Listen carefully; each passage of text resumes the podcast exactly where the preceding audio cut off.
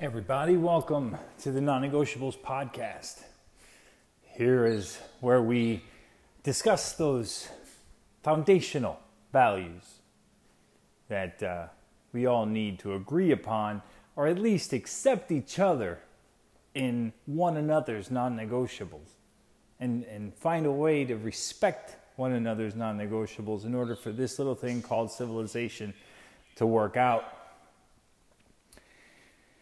As always, I want to give thanks to you guys who are listening to the podcast and sharing it.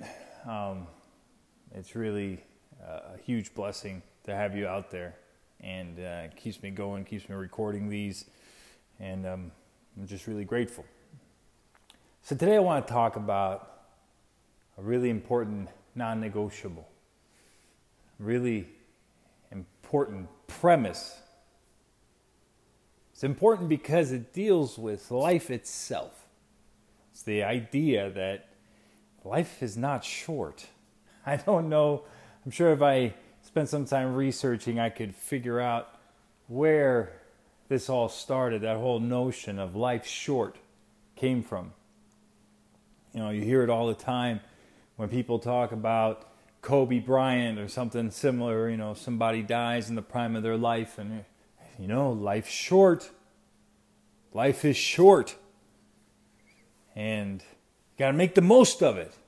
No regrets. Life is short. Fact is, life is not short. Life is not short. And this was something that we all knew as a, as a species, regardless of where we were, no, regardless of what ancient village regardless of what uh, Renaissance group of philosophers, they all knew life, in fact, is not short.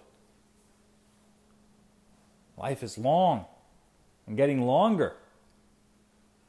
Don't listen to what these people tell you that life expectancy is, is coming down. It's nonsense. That's just statistical mumbo jumbo. Fact is that if you're listening to this right now and, and you're my age, 41 years old, the chances are you almost, uh, almost inevitably, you have at least 25 more years of life to go. Now, yeah, you can get hit by a truck tomorrow, so could I. These things can happen. But you don't make bets based on what could happen, on the statistical anomaly.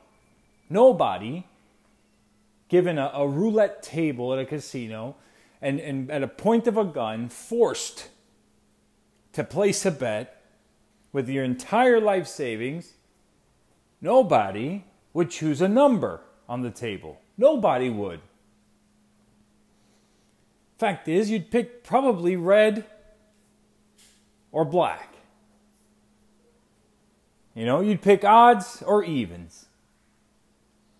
You'd go and you'd make a choice like that to put all of your life's earnings, everything you got, you have to place a bet at this roulette table right now before the ball stops spinning. The vast majority, if not all, God, I hope all, would make the, the statistically the most viable statistical bet. You wouldn't play your birthday, you wouldn't play your mama's anniversary date, you'd play black or red, odd or even. Now, knowing that, why, oh why, do we choose to believe this nonsense of life is short based on the anomalous early deaths in our life or, or the anomalous people in our lives that have some terminal, you know, get some terminal disease at the age of 26? Why, oh, why do we choose to live our life as though life is short? Because here's the thing if we accept that life is long, if we accept the fact, the truth, the, the, the evident reality that actually life is long, well, then we got to live with that in mind. We got to we got to do now the things that we don't want to do so that that long life down the road is something worth living. We don't get to do the self satisfaction, fleshly desire stuff early on and expect the decrepit, crapping in my pants years to go well. And this is something that we understood way back when. Uh, humanity grasped this concept very well. Because think about women in the you know, 17th, 18th century. Women back then, by the age of 12, they got their first period, and it was all about, like, well, okay, now let's see how it is. You know, come, let's just figure out how you're going to make a home, and, and let's go ahead and, and get you uh, ready for the fact that if in the next few years you're not married, life's going to suck. So let's go ahead and prime you there, and, and let's prep you for having a good future because there's probably many, many years left. Yeah, yeah, we can all die of the flu tomorrow, but we're probably not. And so there was a responsibility. You had a, a an actual, uh, you had, a, you, you had a, a, a set of rules, right, that you had to abide by.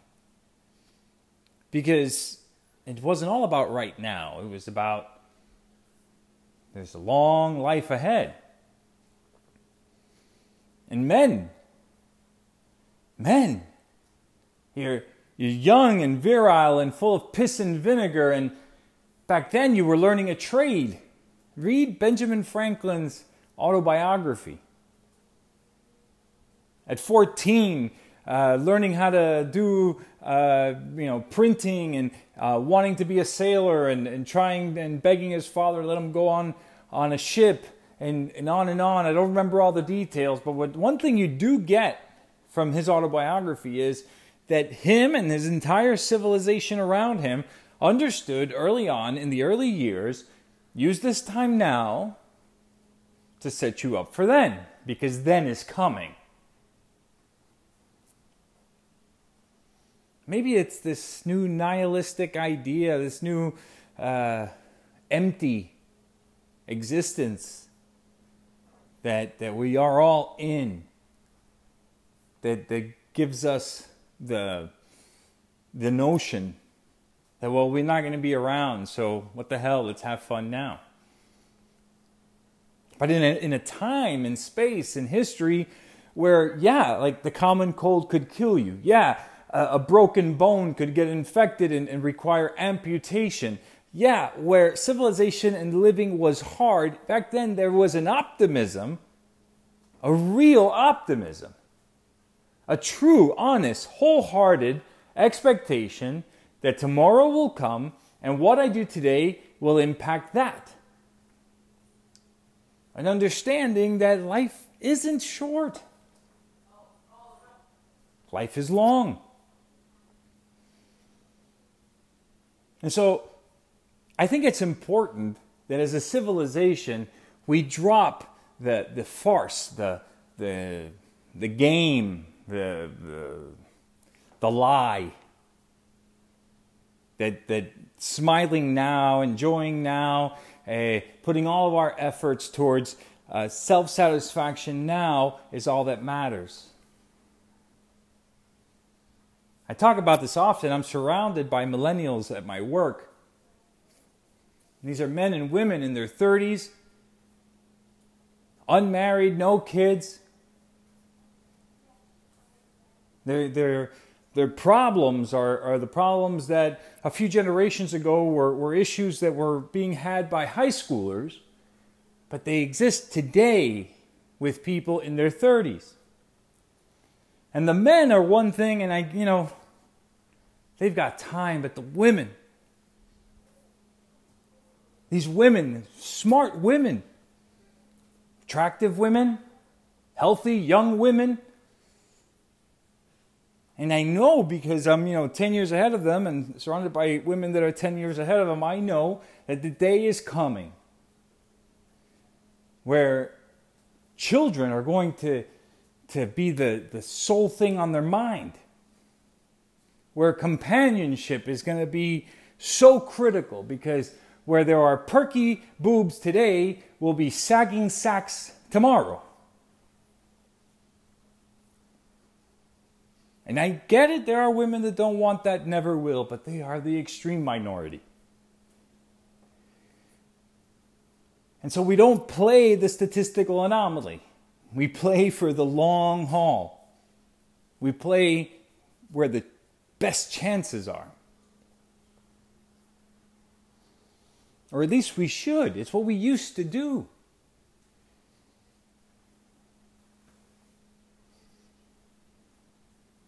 So I think we should start seeing life for the long, slow slog that it is. And that is not a pessimistic view.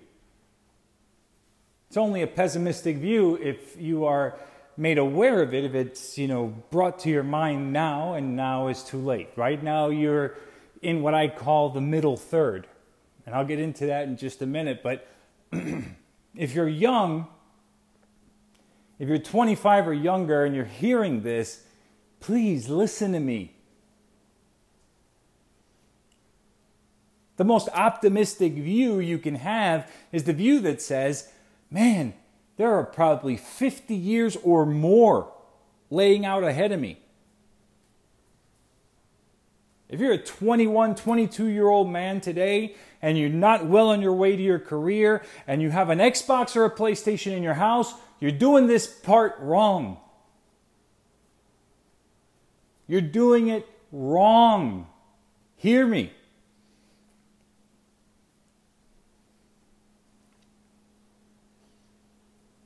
There's a lot of time ahead of you. And if you're not using this time, where you can pop a boner when the wind blows and you can stay up three nights in a row, if you're using that time to watch porn and whack off, and if you're using that time to spend an entire weekend awake doing drugs at a nightclub, you're doing this part wrong. You're only a handful of years away from having to really work at boners and having to do some mighty, willful straining to be up past 10 p.m. You didn't use all that energy back then to find a wife for the rest of your life and a mother to your children. And if you didn't use all that energy back then to set yourself up for now, you're going to live a life of regret.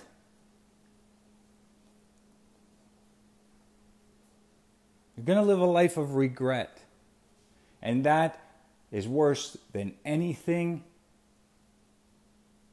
than you can imagine.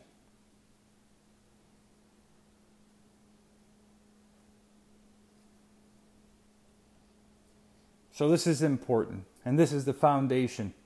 This is the, the cornerstone of everything. Please hear me. You hear about midlife crisis, right? We hear about uh, half my life is gone. We hear about middle age. And it implies that life is divided into two pieces. There's this uh, sort of paradigm that says you've got two halves of life. You've got first 40 years and the last 40 years. That's a wrong view. The right view is that your life is actually divided into thirds. And it makes a huge difference when you realize you've got three main stages of life. The first third of your life Man, that's the best. That's a really, really good one. From birth to the age of 25, that's the era where you learn the most, you grow the most, you can make the most mistakes, with the smallest consequences. Those are the years of life. Real, energetic, exploration, adventure. That's where they lie. That's where they should lie. If you're stepping out of that first third of life and you still fancy yourself a gigolo or an explorer, then that's sort of a failure to launch. You're encroaching on that middle piece. And you got no time to waste on that middle piece. That middle third of life, that's uh, precious time. Precious little time. Because there's, there's two big objectives that you got to get done in this middle piece. Objective number one you got to fix all the screw ups that you made in the first third. All that baggage, all those childhood indiscretions, all those gargantuan missteps. You got to get all that mess cleaned up in this middle third. oh, but that's not all. See, you also, you also have to get all of the things that you'll need set up for the last third. This middle piece is chuck full of responsibility, loaded with things to do. Fix all the stuff from the first third that's slowing you down and screwing up your life, and set yourself up for the best last third that you can muster. If you haven't done it by the time you hit that middle third, you got to find yourself a wife. And stop listening to those MGTOW jerk offs. They're wrong. I'm telling you, they are wrong. You want a wife. You want kids. Even if you're sure you don't, I'm telling you, you do. Why, Mark? Why would I want that?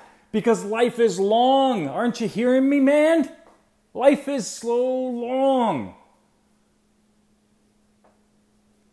And you're going to do so much living.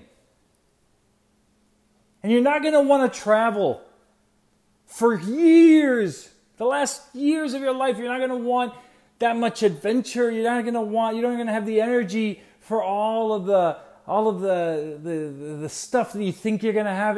You don't want to go skydiving when you're 60. You might, but probably not.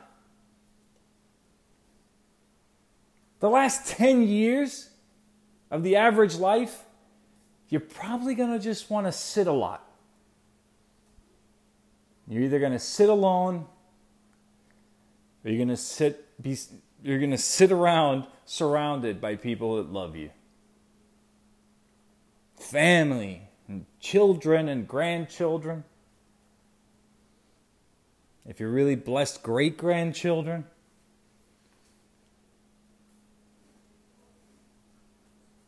So you want the kids. And if you hit that middle third and you don't got them, Start working your tail off to get them. And there is no greater thing on God's green earth than to have a woman, a wife, and a mother to your children. Oh, what a blessing. Unequaled. Unequaled. Believe me. She doesn't even have to be that great when you when you meet her. You can get her there. That's your job actually. As a man, as a husband, to bring her along, to build her and mold her and make her. That woman, that, that woman, that awesome creature created, made suitable for all of your needs. The, the object of your desire, the the helper, the, the the half that you've been missing. That. That's where you got to find her. You got this this middle piece. Actually, the very early part of this middle piece, because you wait too long, well, your options get slim. Your options get real slim. The market, the market, all that's left on the market is the stuff in the bargain bin. And I know I sound harsh and I sound crass, and I honestly don't really care. Let's be honest with each other here. Financially, listen, I know you got energy. Hell, I'm 41. I got some good energy. I don't got the energy I had just five years ago, though.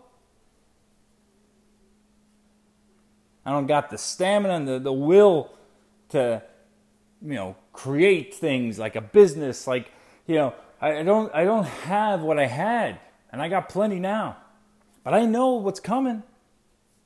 I know that in the next five or ten years, man, if I don't if I'm not set up, getting set up is going to get exponentially harder. So there you go. First third down, second third down.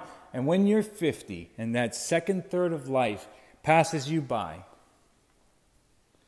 if you, if you accepted early on that life is long, not short, if you look towards the future with eyes that said, boy, those last 25, 25, think 25 years. If you lived a life setting yourself up for that last third, that last third is not last as in the end. That last third can be awesome where you enjoy the time, you enjoy what you built with the people that you brought into your circle and ultimately brought into this world. So, living life today like it's long, I think it can make huge difference. Think if we as a civilization accepted that life does go for a long time. If we started living not with this nihilist, you know, postmodern freaking, you know, hey, everything is relative, uh, your truth, my truth, as opposed to the truth, if we sort of shed all that, and as a community, as a society, as a civilization, we accepted that, hey, this thing goes on for a while Let's set ourselves up. I think that then we start to agree on some other foundational things. I think you know we stop uh, imagining and lying to ourselves and telling ourselves that uh, you know that everything's okay. That that you know there's a, there's no prep or setup to be done. That we that we can live like hell and, and do whatever we want now and, and do what feels right and, and do as thou wilt be the whole of the law. We take some, uh, make some realizations, right? We, we, we, we, we come to terms with some stuff.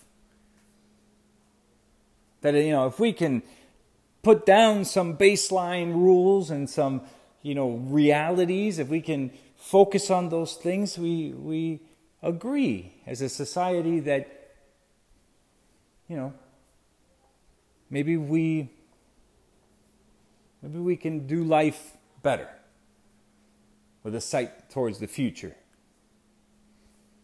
And maybe not just the future for ourselves, maybe the future for our pros, you know, our kids, our, our, our, our, our, our people, our town, extended from that, our, our, our states and our country. I don't know, maybe it just, there's a domino that happens.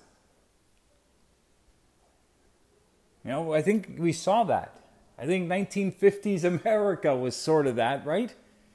At least that's the the image I have from Leave It to Beaver episodes. But uh, you know, 40s and 50s families, the nuclear family, You know, people in California and New York and in the middle of the country and, you know, Tennessee somewhere, everybody sort of thought with the same mind. Maybe that's where it started to end, right? The 60s came along, television, people with some modern hip ideas started to speak into the minds and hearts of our young people.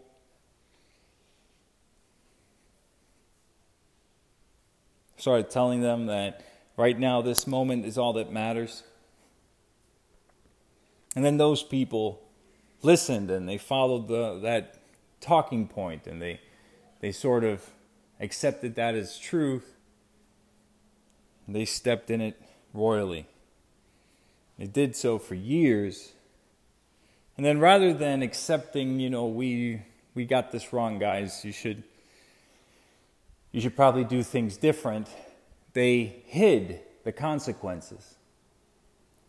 They hid the consequences. We saw for the first time in, in history, we saw people applauded. You know, 50 year old women applauded for never having had children. We saw, you know, people elevated for, you know, uh, being brave about their abortions. We saw men being uh, cast in this light of, you know, useless and, and empty and just uh, another, another four year old in the house. Because the men, you know, in the 60s and 70s, they, they really bought into this whole hippie thing. Because men, we can be fantastic if someone's counting on us. But if you're not, man, we can be really lazy sort of like the lion and the, the male lion and the pride. You know, if you really need us, there's nothing more ferocious and powerful. But if you leave us alone and you don't really need us, we'll lay under a tree for as long as you'll let us. And so uh, the men, you know, we had to, those men had to feel like they didn't waste their lives. So they sort of poured that life is short, do as thou wilt mentality into the next generation. But they succeeded. See, they they had the, the underpinnings from the generations before. They they understood that this is just for show, right? I just I sort of present this carefree, you know, whatever, laissez faire kind of, you know, face to the world, but behind they had some work ethic because they remember grandpa. But now, man. See that those people's kids had kids that are having kids now. And we're so far removed from watching dad come home beat up from a hard day's work that I don't even know what my kids' generation is going to do. Try to give them some of these concepts. And sometimes I feel like I'm, I'm speaking in a foreign language to them. I can't, can't think of a person, a single solitary person in my life that understands what it is to, you know, go to bed hungry. You know, regret don't see a lot of regret in the people around me. They, they sort of muzzle that. Nobody's learning from anyone. Uh, anybody that tries to give some advice, anybody that tries to share some wisdom is immediately just cast aside as some either old fashioned knob or an authoritarian, you know, pushy, uh, tyrannical bastard because of course there's no there's no reality, there's no truth anymore.